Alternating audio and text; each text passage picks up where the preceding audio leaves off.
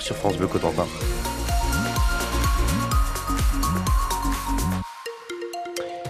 Sachez-le, en ce qui concerne la météo pour aujourd'hui, ce sera nuageux et pluvieux une bonne partie de la journée, encore un petit peu de vent et pas de changement au thermomètre. 11 à Cherbourg, 10 à Saint-Sever-le-Vicomte, 12 à Torigny ou encore 12 degrés. Ça c'est pour Avranches, 9h.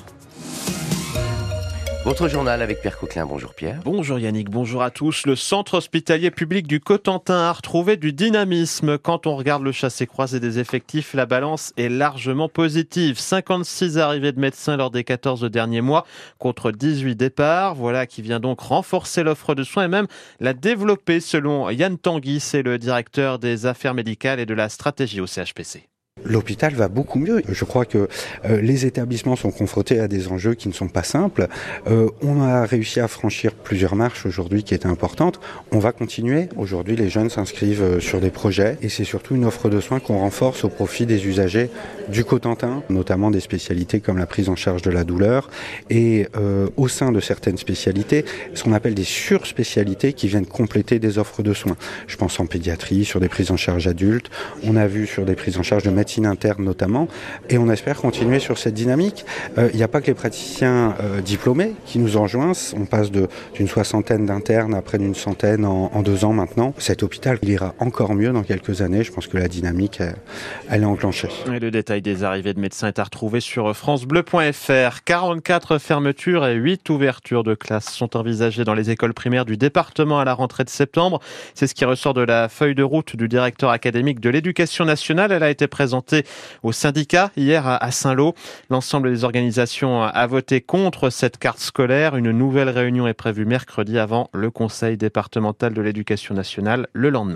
Des perquisitions menées sur plusieurs sites du groupe Lactalis. Elles interviennent dans le cadre d'une enquête préliminaire du parquet national financier. Le groupe laitier est soupçonné de blanchiment de fraude fiscale aggravée. Plusieurs centaines de millions d'euros pourraient avoir été cachés au fisc entre 2009 et 2020. L'actrice Judith Godrèche a porté plainte contre le réalisateur Benoît Jacot pour viol avec violence sur mineur de moins de 15 ans. Elle s'est confiée ces dernières semaines sur sa relation avec le réalisateur de 25 ans, son aîné. Sur les réseaux sociaux, la comédienne dénonce l'emprise qu'il a exercée sur elle quand elle avait 14 ans. La vice-présidente de la Commission nationale contre l'inceste est visée par une plainte selon nos confrères de France Info. Une femme de 25 ans accuse Caroline Ressalmon d'agression sexuelle lors d'un examen gynécologique. C'était il y a 4 ans. Un remaniement pourrait être annoncé après le Conseil des ministres aujourd'hui. C'est en tous les cas ce que laisse entendre l'entourage du président.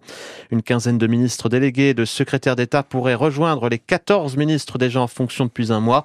Le nom du président du Modem, François Bayrou, revient beaucoup pour remplacer Amélie Oudéa Castera à l'éducation nationale. Et quatre mois après les attaques terroristes du Hamas, la France se souvient de nos 42 compatriotes tués le 7 octobre en Israël. Un hommage national a lieu ce midi à partir de 11h45 aux Invalides à Paris. Il sera présidé par Emmanuel Macron, le chef de l'État doit prononcer un discours pour condamner l'antisémitisme, lui qui avait été critiqué pour ne pas avoir participé à la grande marche du mois de novembre.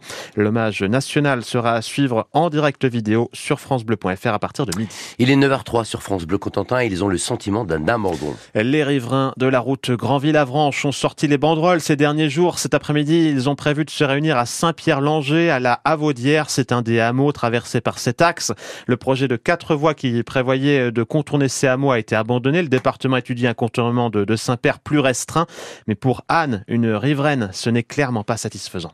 Les habitants sont en colère parce qu'on nous abandonne effectivement, parce que le contournement de Saint-Père va peut-être régler la fluidité de la circulation, mais nous, à la Havaudière, au Tard et jusqu'à la maréchalerie, etc., on aura toujours le même trafic.